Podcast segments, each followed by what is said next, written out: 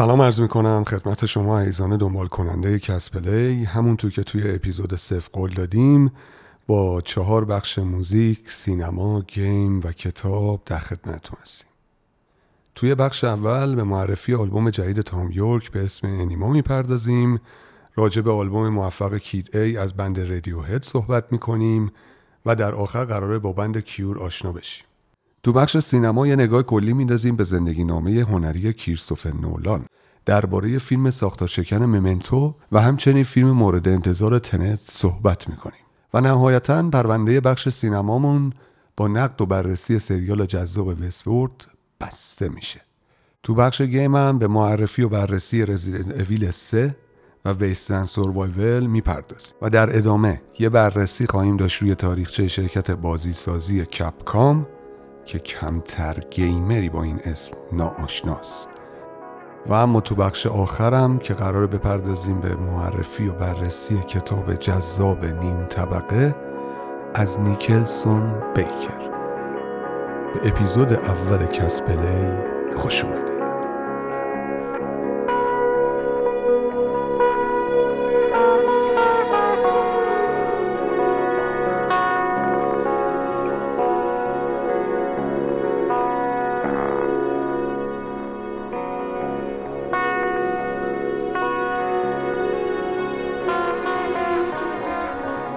سلام آرمان هستم و با بخش موزیک در خدمتتونم سلام آرمان همونجور که تو مقدمه گفتم فکر کنم اول میریم سراغ معرفی آلبوم.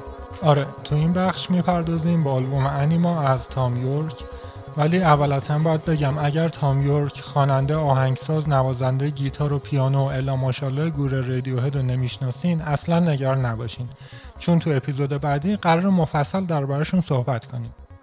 بعد از آلبوم ششم رادیو هد تو سال 2004 تام یورک مراحل تولید اولین آلبوم انفرادی خودش رو به اسم Eraser یا پاکون شروع کرد. که این آلبوم تو سال 2006 منتشر شد و نامزد جایزه گرمی هم شد. تو سال 2014 هم دومین آلبوم انفرادی خودش به اسم Tomorrow's Modern Boxes رو منتشر می‌کنه که با استقبال فوق‌العاده مواجه میشه. و اما سومین آلبوم انفرادی تام یورک انیما که ده ماه پیش منتشر شد و همزمان با اون یه فیلم کوتاه 15 دقیقه‌ای به همین اسمم از نتفلیکس پخش شد که تو کانال تلگراممون میذاریمش. ظاهرا حین نوشتن این آلبوم تام یورک داشته یه دوره افسردگی و استراب تجربه می‌کرده که نوشتن ترانه های این آلبوم به بهتر شدن حالش واقعا کمک کردن و خب می‌تونیم این استراب رو تو تم کلی آلبوم حس کنیم. موسیقی این آلبوم عمدتا نمونه های به کمال رسیده آهنگ قدیمی خود تام یورک یا گروه رادیوهده. تو آهنگسازی چند تا از ترانه ها هم اعضای خود رادیوهد به کمک تام یورک اومدن تا نتیجه پخته تر باشه. میشه گفت سبک این آلبوم الکترونیکه و همونطور که خود تام یورک در مورد تم کلی آلبوم گفته به دلایلی فکر می‌کنم این کار راه خیلی خوبی برای ابراز خلاقانه استراب در یک فضای شهری ویرانه یا دیستوپیاست. نهایتا هم باید گفت ترانه های این آلبوم نشأت گرفته از وسواسی که خود تام یورک نسبت به رویاهاش داره. طبق معمول می‌تونید این آلبوم رو از کانال تلگراممون دانلود کنید ولی فعلا وقتشه با هم از موزیک آیم رود پرسن لذت ببریم.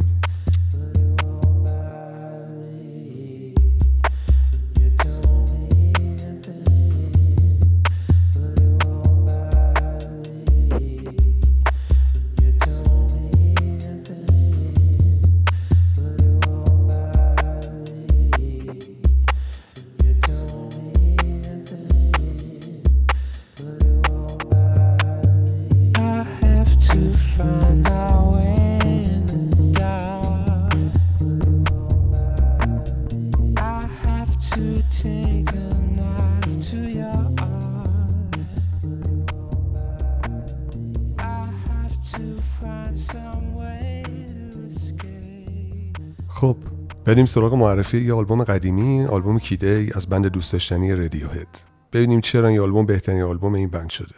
خب آرمان بگو ببینم چیا داری واسمون؟ این آلبوم که سال 2000 منتشر شد چهارمین آلبوم این بند انگلیسیه. آلبومی پر از ساختار شکنی و نوآوری که میشه گفت نقطه عطف کار رادیوهد هم همین آلبوم بوده. بعد از تجربیات آلبوم قبلیشون به اسم اوکی کامپیوتر که سال 1997 منتشر شد تام یورک یه دید تازه نسبت به موسیقی و مسیری که رادیوهد بعد طی کرد پیدا کرده بود. رادیوهد شروع کرد به استفاده گسترده از سینتیسایزر در کنار درام و گیتار و گیتار بیس و این نوآوری تو صنعت موزیک به حدی برای خود اعضای گروه خوشایند و دلچسب بود که به طور همزمان آلبوم بعدیشون به اسم Amnesiac رو ضبط کردن و یک سال بعد از Kid A منتشر کردن. یکی از ویژگی Kid A که تام یورک خیلی دوستش داشت اسم آلبومه و دربارش گفته اگر اسم خاصی روی آلبوم میذاشتیم ناخودآگاه مسیر آلبوم به سمت یه مقصد خاص تغییر می‌کرد و این چیزی نبود که ما می‌خواستیم. اعضای رادیو هد در روند تولید آلبوم حسابی دست به نوآوری زده بودن پس یکم نوآوری بیشتر نمی‌تونست ضرری داشته باشه. Kid A تبدیل شد به اولین آلبوم موسیقی که قبل از عرضه به صورت فیزیکی به صورت آنلاین در دسترس قرار داشت.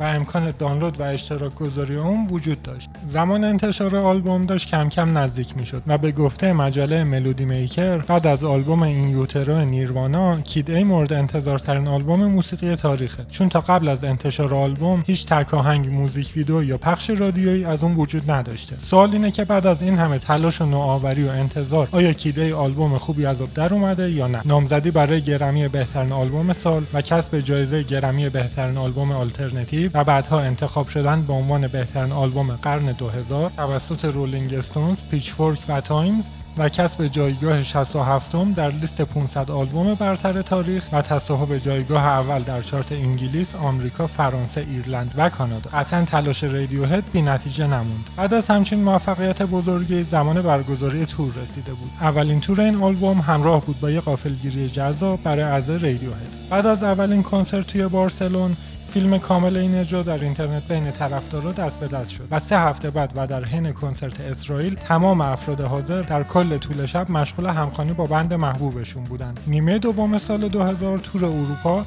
و آمریکای شمالی این آلبوم نیز برگزار شد که استقبال طرفدارای آمریکایی اعضای بند رو حسابی غافلگیر کرد. در نهایت پاییز همون سال و اجرا تو سالن کمدی Saturday Night آمریکا. قبل از تمام کردن این بخش یه نکته جالبم در مورد آهنگ آخر آلبوم یعنی Motion Picture Soundtrack باید بهتون بگم. اونم اینه که اگر آهنگ رو دانلود کنید متوجه میشید که زمان آهنگ 7 دقیقه است. اما موقع گوش دادن بعد از 3 دقیقه و 17 ثانیه میشه گفت آهنگ تموم میشه و هیچ صدایی نمیشنوید. اما اگر یک دقیقه به این سکوت گوش بدید می‌تونید ببینید یک ترک تو این آهنگ مخفی شده که به نظر من کار جالبی تو سال 2000 میلادیه و یکی دیگه از نوآوری ها و ریسک این آلبومه که نسبت به سایر آلبوم های اون سال متفاوت و متمایزش می‌کنه. اگر موافق باشید آهنگ نشنال انتم یا سرود ملی از همین آلبوم هم با هم گوش بدیم تا بعدش بریم سراغ بخش بعدی.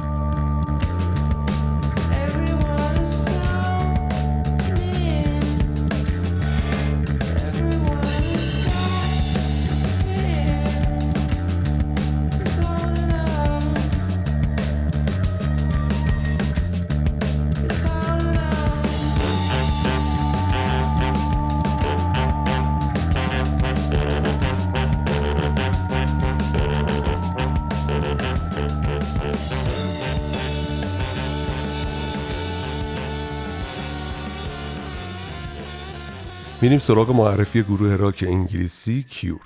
میشه گفت سال 1973 اولین شکگیری این بند بوده.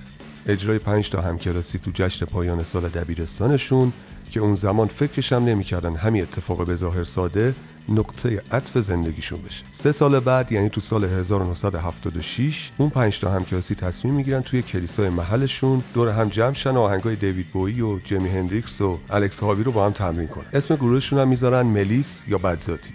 تقریبا آخر همون سال بود که بند از حالت تفریح و سرگرمی خارج شد و با ملحق شدن پرل تامسون همون گیتاریست گروهشون یه چهره حرفه‌ای پیدا و شروع کردن به نوشتن آهنگای خودشون. ژانویه سال 1977 تراژدی رخ داد و خواننده اصلی مارتین کریسی از گروه خدافظی کرد. بعد از این اتفاق و تاثیرپذیری از ظهور و گسترش پانک راک اسم بند به ایزی کیور تغییر پیدا کرد و سبک و سیاق کارشون به کل عوض شد. دقیقا چهار ماه بعد اونا توی مسابقه استعدادیابی برنده شدن و موفق شدن اولین قرارداد ضبط آلبومشون با کمپانی آلمانی رو ببندن. متاسفانه این خبر برای همه به یک اندازه نوید بخش نبود و خواننده اصلی این بار به کل از موزیک قطع امید کرد و رفت دنبال ادامه تحصیل و یه شغل شرافتمندانه. اون ماه گروه از کلی خواننده درست حسابی تست می‌گیرن.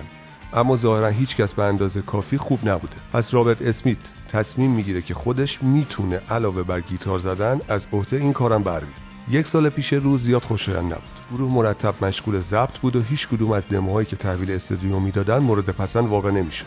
اواخر سال 1978 وقتی آهنگ کشتن یک عرب ضبط شد استودیو دیگه طاقت نیاورد و پیشنهاد داد به جای نوشتن آهنگایی که هیچ کس حاضر به گوش دادنشون نیست بهتر آهنگای موفقی که همه مردم دوست دارن رو کاور کنید. این حرف اصلا به مذاق گروه خوش نیومد. باعث شد همون ماه قراردادشون رو لغو کنن. در ادامه اسمیت به این نتیجه رسید که سبک گیتار زدن پرل اصلا با ترانه های مینیمالیست بند همخونی نداره و احساس کرد سه عضو هماهنگ بهتر از چهار عضو ناهماهنگه. پرل از بند خارج شد. قشنگ تابلو دیگه. فقط رابرت اسمیت گیتاریست و خواننده و اندرو تولز هارت درامر و سیمون گالوپ bassist تو گروه باقی موندن. با سه نفره شدن گروه اسمشون به کیور تغییر پیدا کرد. با هزینه شخصی آلبوم دمو ضبط می‌کنن. اونو برای تعداد زیادی از کمپانیهای بزرگ موسیقی هم میفرستن. ظاهرا این بار مدیران استدیوی پولیدور قدر استعداد کیور رو دونستن. باهاشون قرارداد بستن تک آهنگ کشتن یک عرب هم منتشر کرد. اما عواقب زیاد خوشایندی در انتظارشون نبود. با اینکه این آهنگ مضمون وجود نگری یا اگزیستانسیالیسم داشت اما کسی به این موضوع توجه خاصی نکرد و به خاطر اسم این آهنگ برچسب نژاد پرستی به گروه خورد. با وجود همه مشکلات اواسط سال 1979 آلبوم Three Imaginary Boys یا سه پسر خیالی منتشر شد. به خاطر بیتجربگی بند توی ضبط استدیوی آلبوم که توسط استدیوی پولیدور انجام شده بود نتیجه نهایی زیاد مورد پسند اعضای گروه مخصوصا اسمیت نبود. به حدی که چند سال بعد هم توی مسابقه گفت بخش های زیادی از آلبوم خیلی سطحی بود و حتی خودم هم علاقه خاصی به گوش دادنشون نداشتم. دو ماه بعد دومی تک آهنگ گروه به نام بویز دونت کرای منتشر شد. بعد از محبوبیت این ترک بود که از من درخواست شد تا به عنوان گروه کمکی با بند بنشیز همراه بشن و توی تور انگلیس و ایرلند و اسکاتلند با اونا به اجرا بپردازن. این تجربه تاثیرات خیلی عمیقی روی اسمیت گذاشت به حدی که خودشم بعد از تور ادعا کرد اجرا کردن اون سبک موزیک خیلی براش هیجان انگیز بوده و حس کردن همچی قدرتی روی صحنه واقعا جذاب بود. این تجربه نه تنها نگرش اسمیت نسبت به موزیک بلکه مسیر گروه رو به کل تغییر داد. بعد از تجربه های آلبوم اول این بار اسمیت کنترل اوضاع رو به دست گرفت و آلبوم 17 ثانیه در سال 1980 منتشر شد و تونست رتبه 20 رو در چات انگلستان به دست بیاره. تک آهنگ منتشر شده از این آلبوم به اسم ای فارس حسابی محبوب بود و تو کل اروپا گل کرد.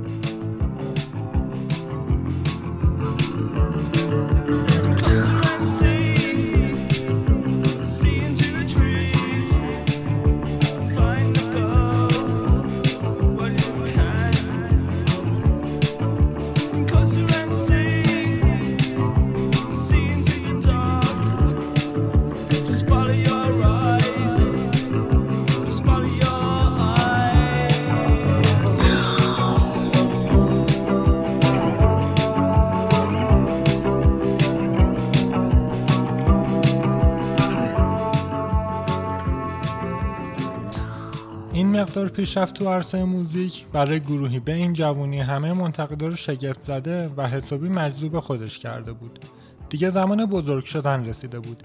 یه تور جهانی که ثمره فوقالعاده برای از کیور داشت. دیگه به استانداردها قانع نبودن. نهایتا همه این جاه طلبی و زیاد خواهی نتیجه داد. انتشار جهانی سومین آلبوم به اسم پورنوگرافی. این آلبوم نه تنها قدم بزرگی برای کیور به حساب میاد بلکه سبک کوتیک راک رو هم حسابی بین شنونده ها باب می‌کنه.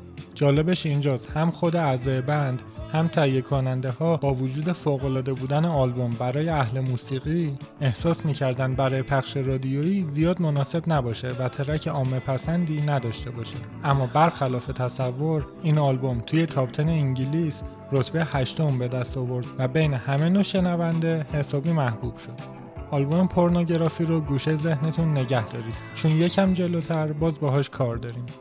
بعد از موفقیت این آلبوم بود که اعضای بند جسارت به خرج دادن. جوری که می‌خواستن آهنگ زدن جوری که می‌خواستن لباس پوشیدن و حتی صورتهاشون رو آرایش کردن. چون فهمیده بودن برای موفقیت باید خودشون باشن. ولی خب همه اعضا با این سیاست جدید موافق نبودن.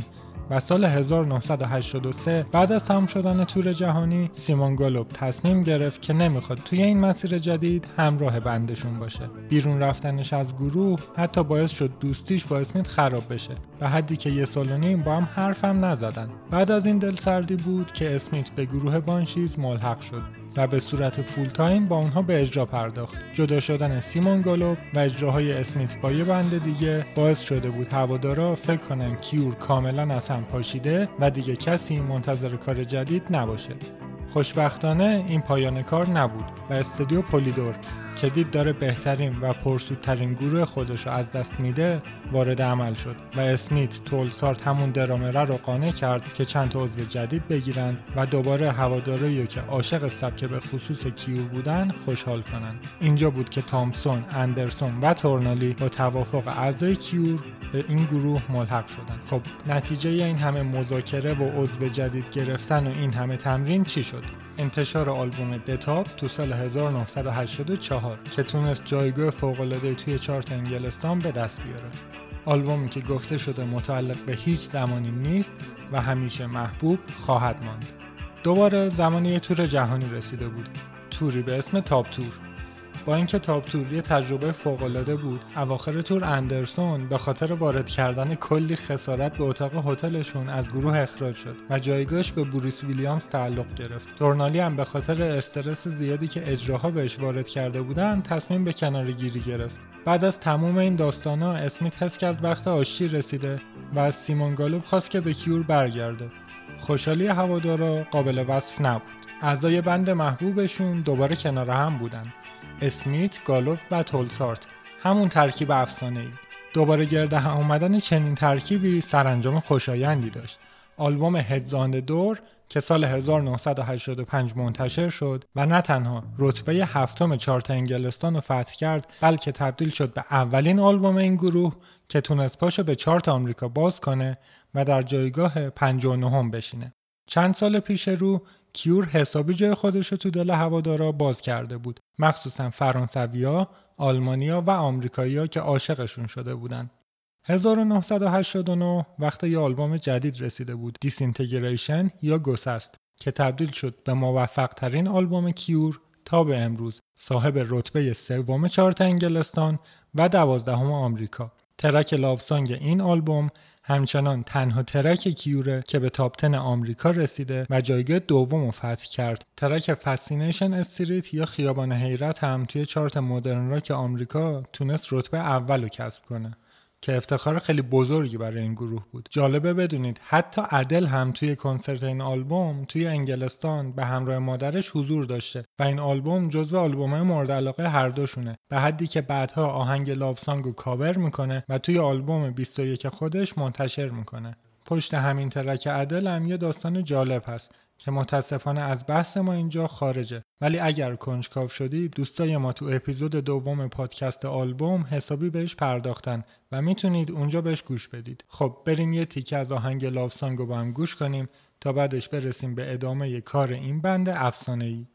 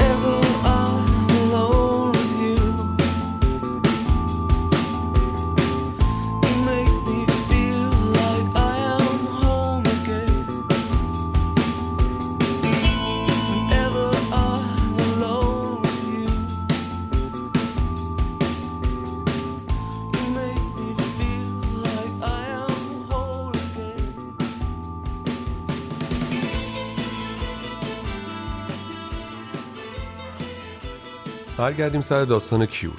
ظاهرا موفقیت بزرگ آلبوم Disintegration فقط آرامش قبل از یک طوفان بود. اعتیاد به الکل تولهرست از کنترل خارج شد به حدی که روی اجراهاش تاثیر گذاشت. اعضای بند حسابی از دستش کلافه شده بودند به حدی که به اسمیت اخطار دادن اگر تولهرست از بند نره بیرون دیگه نمی‌تونن باش کار کنن. نتیجه قابل پیش بینی بود. خدافظی همیشگی تولهرست از کیور.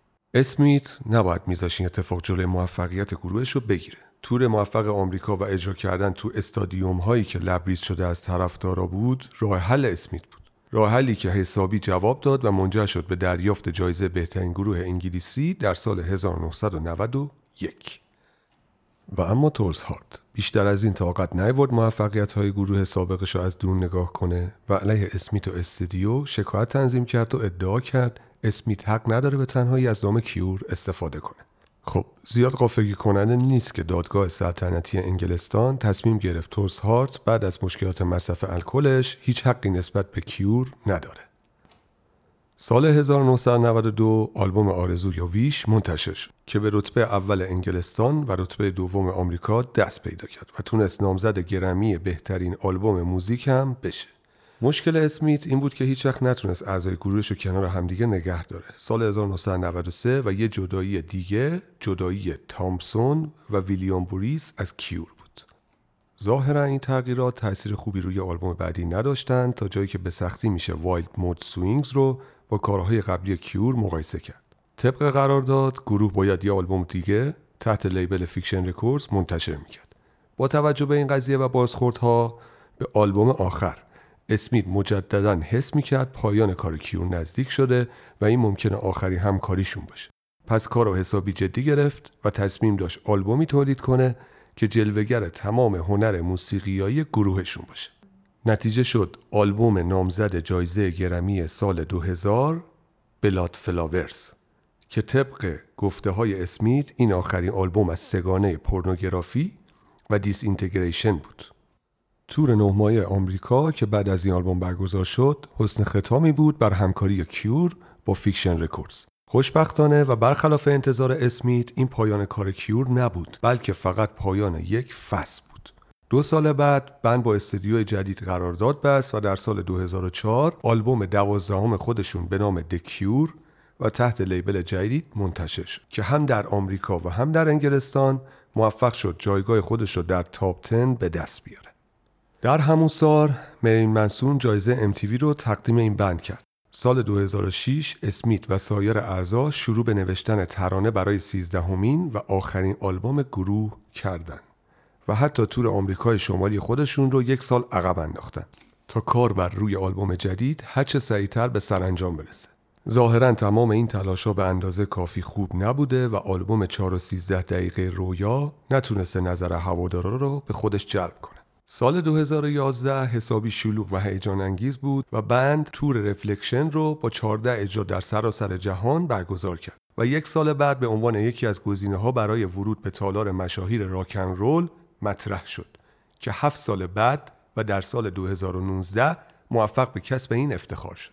در تابستان 2019 بعد از اجرای کنسرت هایت پارک بود که اسمیت اعلام کرد طرفدارا منتظر آلبوم جدیدی باشند که مراحل تولیدش شروع شده. و قراره تو همون استدیوی ضبط بشه که گروه کوین آهنگ جاودانه بوهمیان رپسودی رو تولید کرد.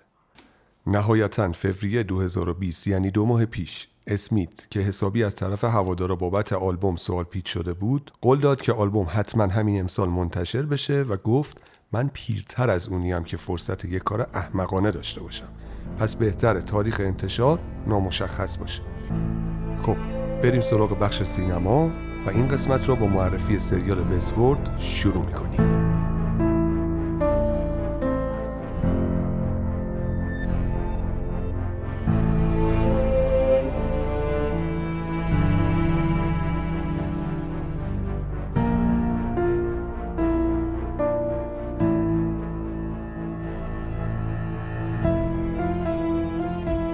وستفورد سریالی که بعد از پخش قسمت اولش اواخر سال 2016 از شبکه HBO عنوان پربیننده ترین قسمت آغازین رو به دست آورد.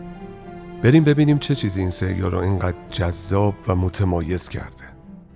دیدن اسم جاناتان نولان تو تیتراژ این سریال ناخودآگاه توقعات خیلی بالا می‌بره و به همه کسایی که هنوز این سریال رو شروع نکردن باید بگم که قرار نیست ناامید بشید. وستبورد بر اساس یک فیلم سینمایی ساخته شده که سال 1973 اکران شد و همون زمان هم حسابی طرفدار داشت و با کلی استقبال روبرو شد. نکته هیجان انگیز اول در مورد وستبورد ترکیب فضای علمی تخیلی با ژانر وسترنه که باید بگم خیلی جذابتر از چیزیه که تصور می‌کنید. بریم سراغ داستان سریال.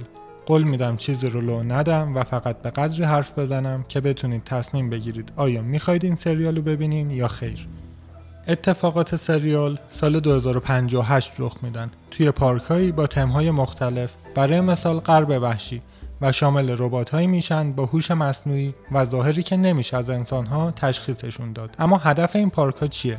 این پارک ها ساخته شدن برای آدمایی که از قوانین و محدودیت زندگی واقعی خسته شدن و دوست دارن زندگی رو تجربه کنن که تصمیماتشون تبعاتی نداره و می‌تونن آزادانه هر کاری بکنن و هر کسی باشن. ریتم تقریبا تند داستان و شخصیت به شدت کاریزماتیک کشش خیلی خوبی توی بیننده ایجاد می‌کنن موسیقی سریال هم توسط رامین جوادی ساخته شده که توی کارنامش اسمهای مطرحی مثل فرار از زندان و Game of Thrones به چشم می‌خورن موسیقی فوقالعاده در کنار جلوه های بصری ویژه به هرچه جذابتر شدن این تجربه کمک کردند تا این سریال تو دسته سریال های مثل Breaking Bad، Game of Thrones، Friends و شرلوک قرار بگیره. سریال هایی که از دوباره دیدنشون خسته نمیشیم بلکه هر بار بیشتر عاشقشون میشیم. خب تو بخش بعدیمون با معرفی فیلم تنت در خدمتتونیم که می‌تونید تریلرش هم از کانال دانلود کنید به قول رامید جوان بریم بیایم We all believe we'd run into the burning building. But until we feel that heat, we can never know.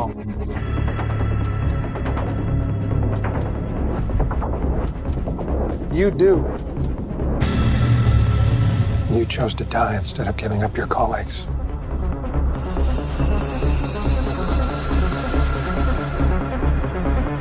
That test you passed? Not everybody does. Welcome to the afterlife. تنت یا انگاشته آخرین اثر کریستوفر نولان که هم کارگردانی هم نویسندگی فیلم رو خودش به عهده داشته. چه شود داستان فیلم درباره یه مأمور مخفیه که به وسیله سفر در زمان مأموریت داره تا از جنگ جهانی سوم جلوگیری کنه. با توجه به فیلم برداری طولانی مدت تو کشورهای مختلف مثل آمریکا، انگلیس، دانمارک، ایتالیا، نروژ، هند بودجه 205 میلیون دلاری این فیلم زیادم غیر منطقی به نظر نمیاد. کنار هم قرار دادن این مطالب؟ و این حقیقت که نولان بابت لو نرفتن فیلمنامه تنت حسابی حساسیت به خرج داده تا حدی که بازیگران پیشنهادی فقط یک بار حق خوندن فیلمنامه را داشتن. اونم توی اتاق دربست. باعث میشه حسابی منتظر سررسیدن تاریخ انتشار این فیلم هم باشیم تاریخی که زیادم ازش فاصله نداریم و تقریبا سه ماه دیگه اگه کرونا بذاره. فعلا باید منتظر موند و دید آیا تنت می‌تونه به اندازه سایر فیلم های کارنامه هنری نولان درخشان باشه یا خیر که صد درصد هست. خودتونم می‌دونید. تو بخش بعدی می‌پردازیم به فیلم ممنتو بازم یکی از آثار قدیمی و دوست داشتنی کریستوفر نولان.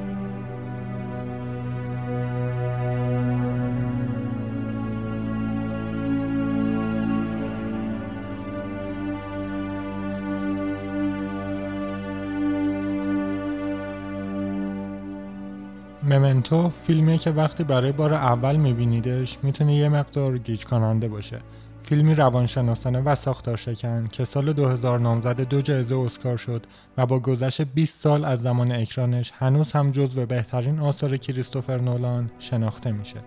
داستان فیلم به صورت غیر خطی روایت میشه و شامل دو بخش سیاه و سفید و رنگی میشه که به تناوب در طول فیلم نمایش داده میشن. بخش های سیاه و سفید که به ترتیب زمان وقوع پخش میشن و بخش های رنگی فیلم که ترتیب وقایع در اونها معکوسه و نهایتا دو داستان روایت شده به هم پیوند می‌خورن و داستان اصلی رو برای بیننده کامل می‌کنن.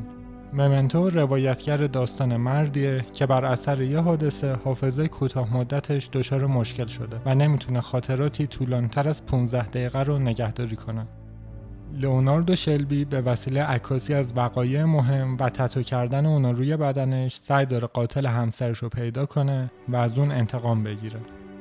ممنتو در گیشه و نزد منتقدا موفق ظاهر شد. درآمد 40 میلیون دلاری و کسب امتیاز 92 توی روتن تومیتوز و جایگاه 63 توی 100 فیلم برتر تاریخ دستاوردهای موفقی برای این روش متفاوت روایت داستان به حساب میان به عنوان آخرین حرف در مورد ممنتو باید بگم از نظر خیلی افراد این سبک روایت داستان گیج کننده بوده. برای همین هم یک نسخه ویژه از فیلم منتشر شد که برخلاف نسخه اصلی وقایع به ترتیب زمان نمایش داده میشن. ولی مگه جذابترین نکته ممنتو همین روایت غیر خطیش نبود؟ دیدن این فیلم رو حتما به شما پیشنهاد می‌کنیم و منتظر نظراتتون درباره این فیلم هستیم. حالا که درباره دو تا از فیلم های کریستوفر نولان حرف زدیم وقتشه یه نگاهی هم داشته باشیم به زندگی این کارگردان و یه مرور کلی از موفقیتاش که کمم نیستن. کریستوفر نولان زاده سی ژانویه 1970 کارگردان، فیلمنامه نویس و تهیه کننده بریتانیایی و آمریکایی که در لندن متولد شده و دو برادر داره که برادر کوچکترش هم میشه جاناتان. جاناتان نولان معروف که کارگردان سریال وستورد هم هست. پدرشون تو زمینه تبلیغات کار می‌کرده که یکی از دلایل علاقش به سینما هم کار پدرش بوده. نولان فیلمسازی رو از سن هفت سالگی و با دوربین 8 میلیمتری پدرش شروع کرد. اون با فیلمبرداری از اسباب بازیاش فیلم می ساخت از 11 سالگی هم تصمیم گرفت تا فیلمسازی و حرفه‌ای شروع کنه. نولان به کالج دانشگاهی لندن رفت و رشته ادبیات انگلیسی رو انتخاب کرد. چرا ادبیات علت اصلیش رشتهش نبود بلکه به خاطر ساختمونای مجهز فیلمسازی دانشگاه بود در طول دوران دانشجویی با زبلی و سمج بودن و علاقه و هوشش رئیس انجمن فیلم دانشگاهی میشه و به همراه دوست دخترش اما توماس که الان هم همسرشه فیلم های 35 میلیمتری نمایش می‌دادن و با استفاده از درآمد اون در طول تابستون فیلم های 16 میلیمتری می ساختن. بعد از فارغ التحصیلی نولان به کارگردانی ویدیوهای شرکتی و تبلیغاتی رو میاره. تو همون بین فیلم های کوتاه می ساخته ولی خب هیچ استدیوی پروژه نولان قبول نمی کرد و خودش هم از اون دوران کول باری از نامه های مردودی یاد می‌کنه. در سال 1998 نولان اولین فیلم بلند خودش به نام تعقیب رو با سرمایه شخصی و همکاری دوستاش ساخت. فیلم تماما در خیابانهای لندن استفاده از نور محیط و به صورت دستی فیلم برداری و روی نوار 16 میلیمتری سیاسفید ضبط می شد. بودجه فیلم فقط 3000 پوند بوده ولی با فروش موفق 240 هزار دلاری در گیشه ها مواجه میشه. این موفقیت باعث شدش فرصت ساخت فیلم بعدی برای نولان به وجود بیاد که برادرش هم جاناتان ایده فیلم ممنتو رو به نولان ارائه کرد. همینجا اشاره کنم نولان بسیاری از آثارش هم به همراهی برادرش جاناتان نوشته. در مورد این فیلم هم تو همین اپیزود مفصل صحبت کردیم پس میریم سراغ فیلم بعدی کریستوفر نولان بیخوابی یا اینسومنیا فیلمی روانشناسانه و رمزآلود که در اصل بازسازی فیلمی نروژی محصول سال 1997 به همین اسمه. بیخوابی سال 2002 اکران شد و منتقدا عاشقش شدن. از اونجایی که تونست با بودجه 46 میلیون دلاری به فروش 113 میلیون دلار دست پیدا کنه میشه گفت بین مردمم حسابی طرفدار داشته. جالبه بدونید این تنها فیلم کارنامه نولانه که نویسندگی فیلمنامه رو خودش به عهده نداشته. بعد از بیخوابی نولان تصمیم گرفت یه فیلم راجب زندگی هاوارد هیوز بسازه حتی فیلمنامه را هم نوشت و جیم کری به عنوان بازیگر نقش اول انتخاب شد متاسفانه وقتی متوجه شد مارتین اسکورسیزی هم در حال ساخت زندگی هاوارد هیوزه که ما الان به عنوان فیلم هوانورد میشناسیمش از ساخت این فیلم منصرف شد و کار روی پروژه جدیدی رو شروع کرد. یه اقتباس سینمایی از رمان کلید خیابون نوشته روس رندال. ولی بعد از اینکه حس کرد این فیلم شبیه کار قبلیشه این پروژه هم رها می‌کنه. جالبه بدونید تو همین دوران بوده که نولان پیشنهاد کارگردانی فیلم تروی رو هم رد می‌کنه و فکر کنم بشه گفت اون زمان نسبت به کارنامه‌ای که داشت از خودش به جا میذاشته وسواس پیدا کرده بود. اوایل سال 2003 نولان به وارنر برادرز پیشنهاد ساخت فیلم جدید بتمن میده که با استقبال اونها مواجه میشه و پروژه کلید می‌خوره. قبل از اینکه به مجموعه بتمن بپردازیم بگم تو سال 2001 زمانی که فیلم اینسومنیا تو مراحل پس از تولید بوده نولان از جاناتان برای نوشتن یه فیلمنامه کمک خواست. فیلمنامه کدوم فیلم؟ فیلم حیثیت یا پرستیج که تو سال 2006 ساخته شد. فیلمنامه پرستیج حاصل همکاری پنج ساله این دو برادره. حالا چرا اینا رو گفتم؟ نولان می‌خواسته این فیلم رو سال 2003 بسازه. اما بعد از اینکه پروژه بتمن کلید خورد اونو به تعویق انداخت. برگردیم سراغ مجموعه بتمن. فیلم بتمن آغاز می کند نامزد دریافت جایزه اسکار بهترین فیلم برداری و طراحی صحنه میشه و سه جایزه بفتا هم می‌گیره. هشتمین فیلم پرفروش سال 2005 در آمریکا و نهمین فیلم پرفروش جهان تو اون سال هم میشه.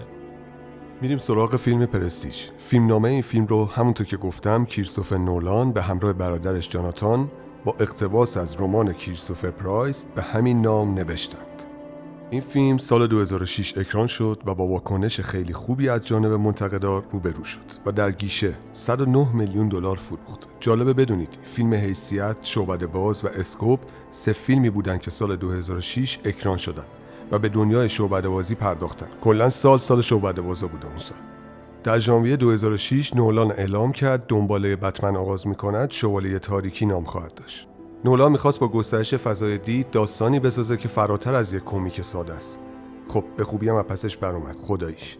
این فیلم تو سال 2008 منتشر شد و به عنوان یکی از بهترین فیلم های دهه 2000 میلادی شناخته میشه.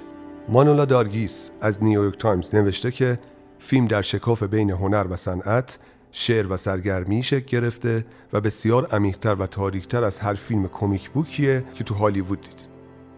شوالیه تاریکی در طول اکران چندین رکورد گیشه‌ای رو جابجا کرد و فروش فیلم از مرز یک میلیارد دلار گذشت. و تو اسکار همون سال هم نامزد دریافت 8 جایزه شد که جایزه بهترین بازیگر مکمل مرد برای هیث لجر که واقعا خدا بیامرزتش و جایزه بهترین تدوین صدا هم از آن خودش کرد. بعد از شوالیه تاریکی Warner Brothers با نولان برای ساخت فیلم تلقین یا همون Inception قرارداد امضا کرد. نولان فیلمنامه این اثر رو به تنهایی نوشت و این فیلمنامه رو اکشن علمی تخیلی که در معماری ذهن واقع شده توصیف کرد. پیش از اکران فیلم منتقدان سوالاتی مطرح کردند که آیا اعتماد نولان به هوش بینندگان فیلم در گیشه به ضررش تمام خواهد شد یا نه. با حضور لئوناردو دیکاپریو در نقش اول این فیلم سال 2010 اکران شد و به موفقیت چشمگیری دست یافت. ریچارد روپر از شیکاگو سان تایمز به فیلم نمره A plus داد و اون رو یکی از بهترین فیلم های قرن خوند. یکی از منتقدهای خوب سینما Inception رو بهترین فیلم سال 2010 نامید و گفت Inception گواهی است بر این که مردم احمق نیستن سینما آشغال نیست و امکان اینکه هنر و blockbuster با هم ترکیب شوند وجود دارد فیلم در مجموع 820 میلیون دلار فروش داشت و نامزد دریافت 8 جایزه اسکار از جمله بهترین فیلم شد تلقین موفق به کسب جوایز اسکار بهترین فیلم برداری، بهترین صداگذاری، بهترین تدوین صدا و بهترین جلوه ویژه شد. نولان همچنین نامزد دریافت جوایز گلدن گلوب هم شد.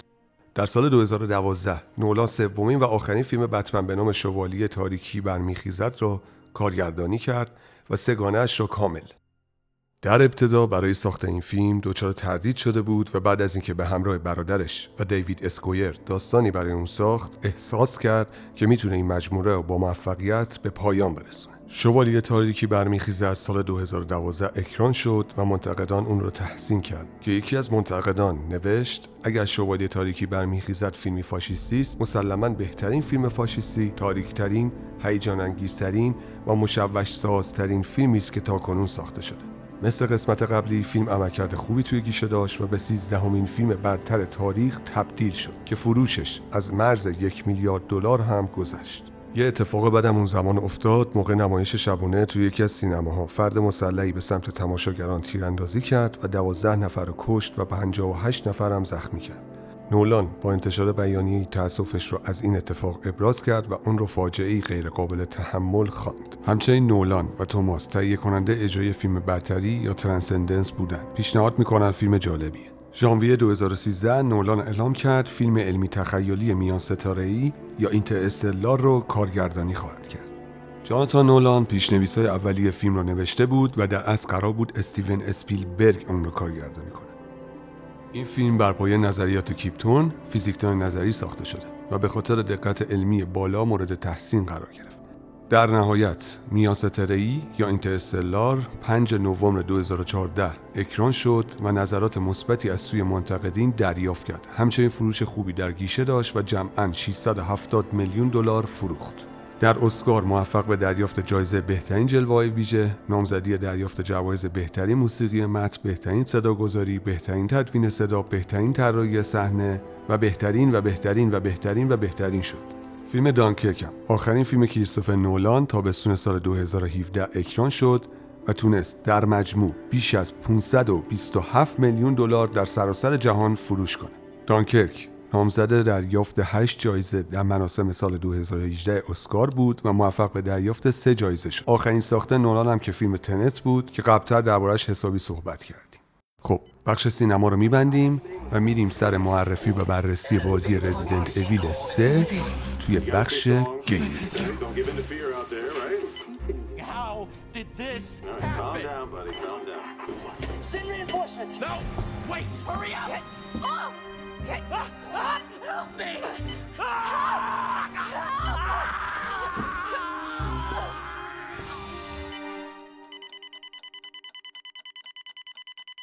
سلام من عارف هستم و خوشحال میشم که در بخش gaming همراه من باشین میشه گفت سری بازی های Resident Evil به دو بخش تقسیم میشن. سری اول تا چهارم این بازی ها که با استقبال شدید مواجه شدن و حسابی موفق بودن و در ادامه این سری نسخه پنجم این بازی از نظر gamer ها ناامید کننده بود و نتونست نظر gamer ها رو به سمت خودش جذب کنه. تا اینکه موفقیت نسبتا خوبی توی سری هفتم این بازی به دست اومد و دیدیم که remake دومش هم امتیاز خوبی از سوی منتقدین دریافت کرد. اما می‌خوایم ببینیم Resident Evil 3 هم به اندازه remake قبلیش موفق هست یا نه. ایده بازی Resident Evil 3 برای شروع و multiplayer خوبه ولی ظاهرا یک سری ایرادات بزرگ بازی رو خراب کرده. اول بریم سراغ گرافیک بازی. طراحی مرحله ها در کل خوبه و کمپانی Capcom حسابی به جزئیات پرداخته. اتمسفر بازی قشنگتر شده و زامبیا به مراتب ترسناکتر شدن. اما درباره داستان بازی بگم که خیلی تاریکه و ترکیبی از پارانویا و کابوسه. شروع بازی انقدر خوبه که شما رو وادار می‌کنه تا از بقیه کاراتون دست بکشید و حسابی سرگم شید. بازی از آپارتمان یکی از دو شخصیت های اصلی شروع میشه. جیل ولنتاین. جلوتر بعد از یه توهم خیلی بد متوجه میشین که یه سلاح بیولوژیکی به نام نمیسیس به شما حمله کرده و باید باش مبارزه کنید. شخصیت بعدی بازی که باش آشنا میشید کالوسه. ولی برخلاف remake قبلی که توی بخش به طور جداگونه با دشمناتون مبارزه می‌کنید اینجا این دو شخصیت در دو مسیر متفاوت قرار می‌گیرن که به هم می‌رسن. شما همزمان با timeline Resident Evil دو بازی می‌کنید که فقط location تون در شهر Raccoon City فرق داره.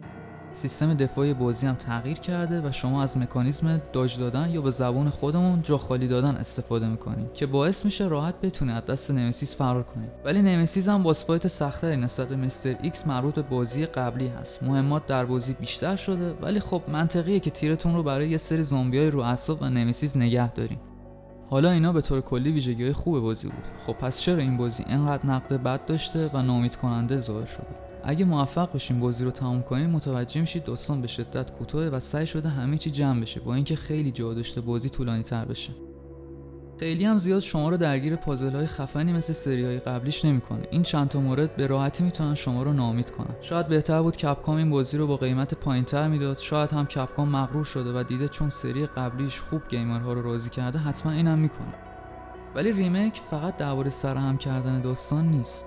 همیشه داستان Resident Evil یکی از نقاط عطف بازی بوده. مثل قسمت دوش جایی هست که بتونه اشک شما رو هم در بیاره. اینم بگم با اینکه gameplay کوتاهی داره اما قسمت آنلاینش رو برای جبرانش نباید فراموش کنیم. اسم قسمت آنلاینش هست Resident Evil Resistance. شما توی تیم چهار نفره هستین که در مقابل یه هوشی که کلی تله و دشمن ایجاد می‌کنه باید مبارزه کنیم متاسفانه با بازی کردن می‌فهمیم که قسمت آنلاینش هم ضعف بزرگی داره. مشکل اول توی سرور هاست که matchmaking خیلی سخته. تعادل شخصیت ها هم خیلی بده.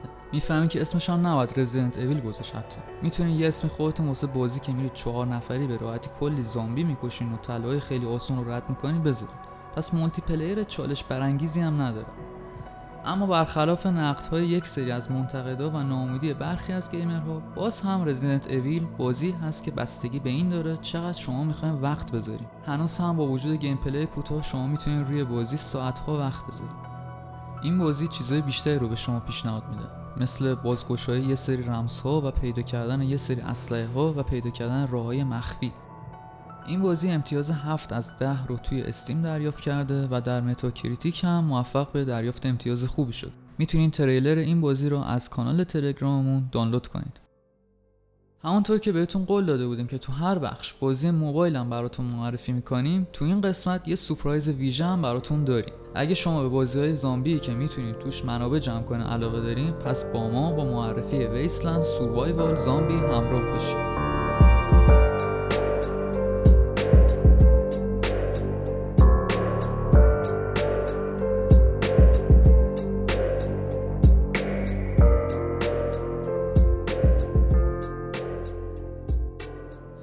گیم سوروایوالی هست و به صورت رایگان در استیم موجود هست.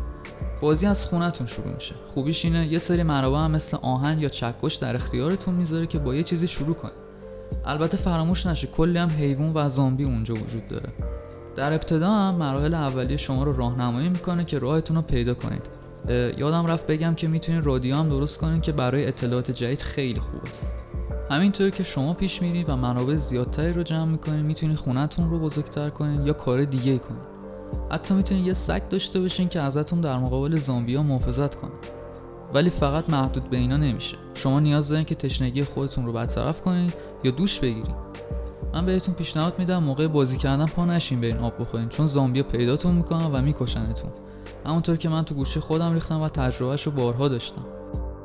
وقتی میمیرین شما ده دقیقه وقت دارین به بدنتون برگردین یا کلا همه چیز رو از دست بدین. با بازگشت می‌تونین دوباره چیزهایی که از دست دادین رو از محیطتون به دست بیارین.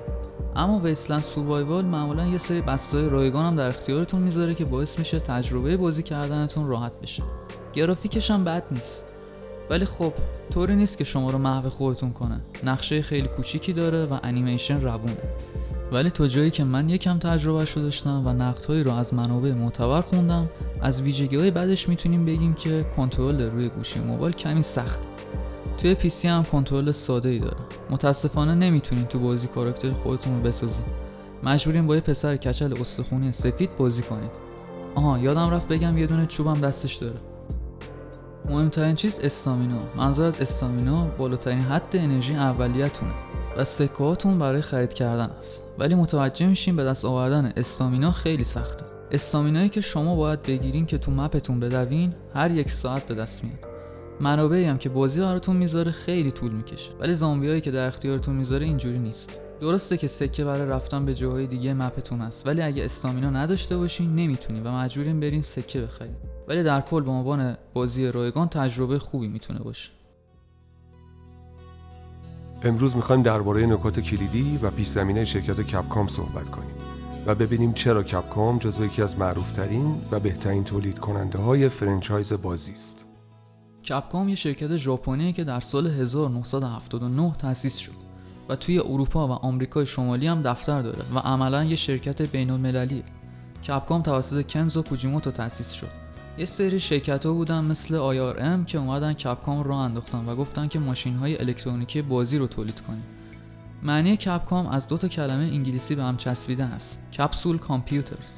که اوایل این شرکت ماشین های بزرگ بازی رو درست می‌کرد و از PC جدا بودن. اولین ساخت بازی برای سال 1983 بود که اسمش به زبان ژاپنی Vulgus. یه ماشین خیلی کوچولو این باید یه سری موجودات گوگولی رو از بین ببری. خیلی سخت بازی اون زمان رو توصیف کرد. وقتی نینتندو یا همون میکرو وارد خونه شد Capcom هم game ای خونگیشو ساخت. Mega Man یا همون Rockman جز اولین بازی کنسولی بود که سال 87 ساخته شد. توی این بازی شما با چند تا ربات آشنا میشین که به مگامن معروفن. از لحاظ موفقیت مگامن خوب بود ولی بازی سخت و پیچیده ای بود. از طرف دیگه هم باس و دشمنان چالش برانگیزی داشت. فروش بازی بد نبود و 500 هزار تا کپی تونست بفروشه هر سریش. اما کپکام با وارد شدن یوشیکی اکوموتو دنیا رو تغییر داد. اکوموتو و یاسودو یه سری از بازی ها رو در کپکام طراحی کردن که خیلی فروش بالایی داشت. و کپکام از اون طریق تونست پول خوبی به جیب بزنه. Final Fight و Street Fighters دو. Street Fighters تا سال 2017 10 میلیارد دلار فروش داشته که سومین بازی میشه بعد Pac-Man و Space Invaders Street Fighters یک بازی action arcade هست که دو نفر روبروی هم مبارزه می‌کنن. Street Fighters دو بهترین بازی این franchise است که تکنیک و بالانس خیلی خوبی داره و به شما حس اینو القا می‌کنه که واقعا داریم مبارزه می‌کنیم اوکاموتو بعدا به طراحی Resident Evil پرداخت که فیلمش هم تهیه کرد. راه خوبی داد تا از طریق سینما Capcom بیشتر پول در بیاره. تا الان پرفروشترین بازی این شرکت رزیدنت اویل بوده. در ژاپن به بایو هازارد معروف است. داستان بازی در مورد زامبیا و هیولاهایی است که توسط شرکت آمبرلا ساخته شده. اولین بازی رزیدنت اویل در سال 96 برای پلیستشن منتشر شد. شرکت کپکام تا الان 25 تا رزیدنت اویل ساخته که 9 تاش اصلی بوده و بقیه اسپیناف یا همون فرعی. اما اینو بگم که خیلی جالب همچنان که یه سری شرکت ها شروع کردن به ساخت بازی سه بودی کپکام هنوز بازی دو بودی خودش رو تولید می‌کرد و می‌گفت این امضای منه. یکی از بازی این سبک دارک استاکرز هست که بازیش آرکیده سبک تیکن. کپکام با کمی استراحت بازی دویل میکرها رو برای پلیستشن دو معرفی کرد. درباره بازی دویل میکرای هم بگم اگه بازی نکردیم و به گادافور علاقه داریم بازیشو بازی کنیم چون سبکش هکن اسلش این سری از کمدی الهی دانته الهام گرفته. Capcom بعدا تو سال 2004 Monster Hunter رو معرفی کرد که اونم خیلی موفق به فروش شد. Monster Hunter سبکش action role playing هستش که معنیش میشه بازی نقش آفرینی اکشن. این بازی برای PC و گوشی هم تولید شد. gamer نقش یک hunter رو داره که باید هیولاهایی رو در یک سری جاها به تله بیاندازه. تا سال 2019 این بازی 60 میلیون unit فروخت که بعد Resident Evil دوم هست.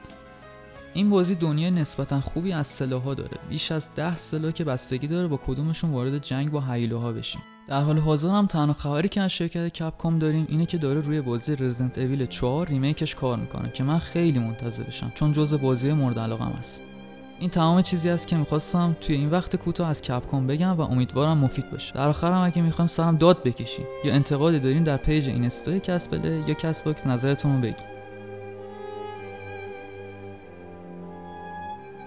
میریم برای بخش معرفی کتاب با دوست عزیزم ساسان.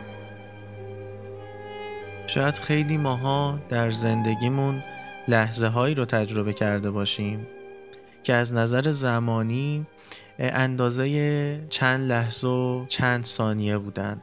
اما انگاری در همین فاصله کوتاه یک چاه عمیقی در وجود ما حفر شد. ما از یک ارتفاع بلند به اعماق وجود و خاطراتمون سقوط کردیم و تجربیاتی رو به دست آوردیم و حسهایی رو درک کردیم دریافت کردیم که از نظر زمانی در ظرف اون چند ثانیه و چند لحظه نگنجن. اولین اثر نیکولسن بیکر نویسنده معروف امریکایی یعنی رمان نیم طبقه درباره سقوط از این ارتفاع درباره تجربه این لحظه های حسی عمیقه. نیکولسن بیکر رمان نیم طبقه رو در سال 1988 چاپ کرده و پس از اون تا الان ده تا اثر داستانی دیگه هم از این نویسنده منتشر شده. بیکر بخش بسیار زیادی از شهرت خودش رو در آمریکا وامدار رمان‌های بزرگسالیه که نوشته. به طوری که رد پای آثارش رو تو ماجرای رسوایی اخلاقی بیل کلینتون رئیس جمهور سابق آمریکا می‌تونیم ببینیم. پرزیدنت کلینتون در دوره ریاست جمهوریش با منشیش خانم مونیکا لوینسکی رابطه ای داشته که این رابطه بعدها براش دردسری رو ایجاد کرده. مونیکا لوینسکی منشی پرزیدنت کلینتون تو همون بازه سالهای 1995 تا 96 که این رابطه رو با هم دیگه داشتن در حین این رابطه یکی از رمان‌های اروتیک بیکر رو به, به بیل کلینتون هدیه داده بود. و خب این اتفاق خیلی دامن زد به شهرت نیکولسن بیکر. یعنی یک نویسنده حتی پاش به شخصی ترین رابطه و رسوایی اخلاقی رئیس جمهور آمریکا باز شد. اما بیکر بر خلاف آثار متأخری که ازش دیده میشه یعنی رمان‌های بزرگسال و اروتیک اولین اثرش این نیم طبقه یک رمان ضد پیرنگ یعنی رمانی که خط داستانی واحدی نداره. یک رمان ضد پیرنگ بوده که تحسین بسیاری از منتقدان ادبی رو برانگیخته طوری که خیلی از منتقدان نیم طبقه رو وامدار در جستجوی زمان از دست رفته مارسل پروست می‌دونن.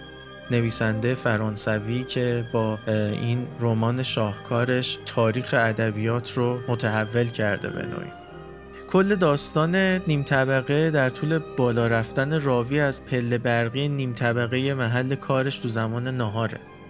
یعنی راوی تو فاصله بالا رفتن از این نیم طبقه از پله برقی داره کل این داستان روایت می‌کنه. مدت زمانی که شاید نظر واقعی چند ثانیه بیشتر طول نکشه. یعنی من که الان فکر می‌کنم اولین نیم طبقه که سراغم میاد یکی از پله برقی های ایستگاه مترو تئاتر شهر تهرانه. یه بار باید در حین بالا رفتن یا پایین اومدن از این پله برقی ببینم چند ثانیه طول می‌کشه و آیا من می‌تونم تو این چند ثانیه به خودم اجازه بدم که اندازه 207 صفحه یک روایت جریان سیال ذهن توی وجود خودم شکل بدم یا نه؟ این مدت زمان خیلی کوتاه. اما بیکر توی همین چند ثانیه راوی رو جوری در تکرار گرداب افکارش غرق می‌کنه که شما کاملا این 207 سفر رو همراه روایت جریان سیال ذهن با راوی طی می‌کنید و میایین جلو. تو این اثر هیچ گره گشایی از شخصیت شکل نمی‌گیره و اساسا به هیچ گونه تعلیقی پاسخ داده نمیشه چون عملا تعلیقی توی این داستان وجود نداره و گرهی برای شخصیت تعبیه نشده تا بخواد در ادامه گره گشایی شکل بگیره. راوی ما دائما خاطرات و عقایدش رو تو یک پیوند ناگسستنی از خاطره به خاطره دیگر یا از یک ایده به ایده دیگر روایت می‌کنه. یعنی ما مدام داریم از روی یک خاطره یا یک ایده یا یک لحظه ناب سر می‌خوریم روی خاطره ایده و لحظه دیگه. یعنی یک جوری مدام در حال تعویق پیدا کردنیم. بیکر توی رمان نیم طبقه توی فاصله زمانی حقیقی یک پله برقی چاهی رو به عمق ذهن راوی باز می‌کنه و زمان رو دچار یک گسست می‌کنه.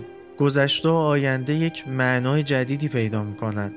بیکر به هر ایده گذرایی که از ذهن راویش میگذره اجازه ظهور و بروز میده. درست به شکلی که توی مواجهه با این رمان مخاطب در یک بافت نامتناهی از سیلان تفکرات راوی غرق شده. دقیقا همینقدر قلم به سلم به سیلان تفکرات راوی. تفکراتی که مدام از یک ایده شخصی به یه ایده شخصی دیگه تعویق پیدا می‌کنن. خواننده نیم طبقه یه جورایی انگار تو در تور یک بینامتنیت افکار راوی گیر کرده. افکار جالبی که حتی تو انتظایی و وسواسی ترین شکل ممکن توی پانویس های کتاب هم دست از سر مخاطب بر نمیدارم. شاید بهتره بگیم که بخش مهمی اصلا از این اثر تو پانویس های طولانی شکل می‌گیره. یعنی پانویسی داریم که بعضا دو سه صفحه از رمان رو به خودش اختصاص میده. پانویسی که توضیحاتی درباره پدیده های پیرامونی جالب راوی درک و دریافت های جالبی که راوی درباره این پدیده ها داره از پاکت و شیشه شیر گرفته. چرا یه سری از شیرها رو در پاکت میریزن یه سری رو در شیشه؟ تا انواع نیهای نوشیدنی. یعنی چرا این نیا سرشون اینجوری اینجوریه اندازشون اینجوریه و و و و. رمان نیم طبقه به واسطه اصالت و سبک خاصش خیلی مورد استقبال قرار گرفت. از ویژگی مهم نصر و زبان بیکر می‌تونیم به توصیفات زیاد و توجه بی انداز و دقیقش به جزئیات حرف بزنیم. یعنی اگر شما عاشق خوندن جزئیاتین عاشق آدمهایی هستید که بسیار دقیق به پیرامونشون خیره میشن و توصیفش می‌کنن. قطعا خواندن نیم طبقه نیکلسن بیکر یک انتخاب خوب و عالی براتونه. همچنین بیکر تو به تصویر کشیدن برش های زمانی از هم گسسته قالب یک زنجیره به هم پیوسته واقعا تبهر خاصی داره. یعنی ما مدام داریم تیکه تیکه از زمانهای گسسته متفاوت توصیفات و توضیحاتی رو می‌خونیم که همه اینا تو یک جریان به هم پیوسته برای مخاطب داره روایت میشه. و مخاطب شاید هیچ وقت به این مسئله پی نبره که چگونه یک هو از یک خاطره ای از 20 سال پیش قلابی انداخته شده و مخاطب رو پرت کرده به یک خاطره ای از دو روز پیش. بالا رفتن از یه پله برقی اونم تازه اندازه یه نیم طبقه مسئله خیلی ساده ایه مارسل پروست تو جستجوی زمان از دست رفته یه جمله جالبی داره که میگه او همچون اغلب خردمندان نمی‌توانست مسئله ای را ساده بیان کند. بیکر هم مثل اغلب خردمندان نتونسته یک مسئله ساده بالا رفتن از یک پله برقی رو خیلی ساده بیان کنه. بیکر دقیقا یه چاهی به عمق بینهایت پیش پای مخاطب باز می‌کنه چاهی که سقوط در اون شاید اندازه یک چشم به هم زدن طول بکشه. اما اندازه یک زندگی عمق داره. رمان بیکر سقوط از ارتفاع یک نیم طبقه است و مسلما خوندن این رمان اگر با همچین سبک و سیاقی راحتین تجربه بسیار یگانه و یکتاییه. مرسی ساسان جان و بله قسمت اول کسپلی به آخرش رسید. و اول از همه لازم می‌بینم تشکر کنم از شما شنونده های عزیز و دوست داشتنی بابت حمایت و همراهیتون. برای گوش دادن به کسپلی می‌تونید اپیزودها رو از کانال تلگرام دانلود کنید ولی خوشحال تر میشیم. اگه ما رو توی اپلیکیشن های پادکستی مثل Castbox یا Spotify و یا Apple Podcast دنبال کنید. من فرهاد. مخلص شما. به همراه دوستانم آرمان، عارف و ساسان. توی این اپیزود همراه شما بودیم و زحمت کاور و لوگورام فرشاد سیف عزیز لطف کردن برامون کشیدن و منتظر اپیزود دوم ما هم باشید. کلم آخر دوستتون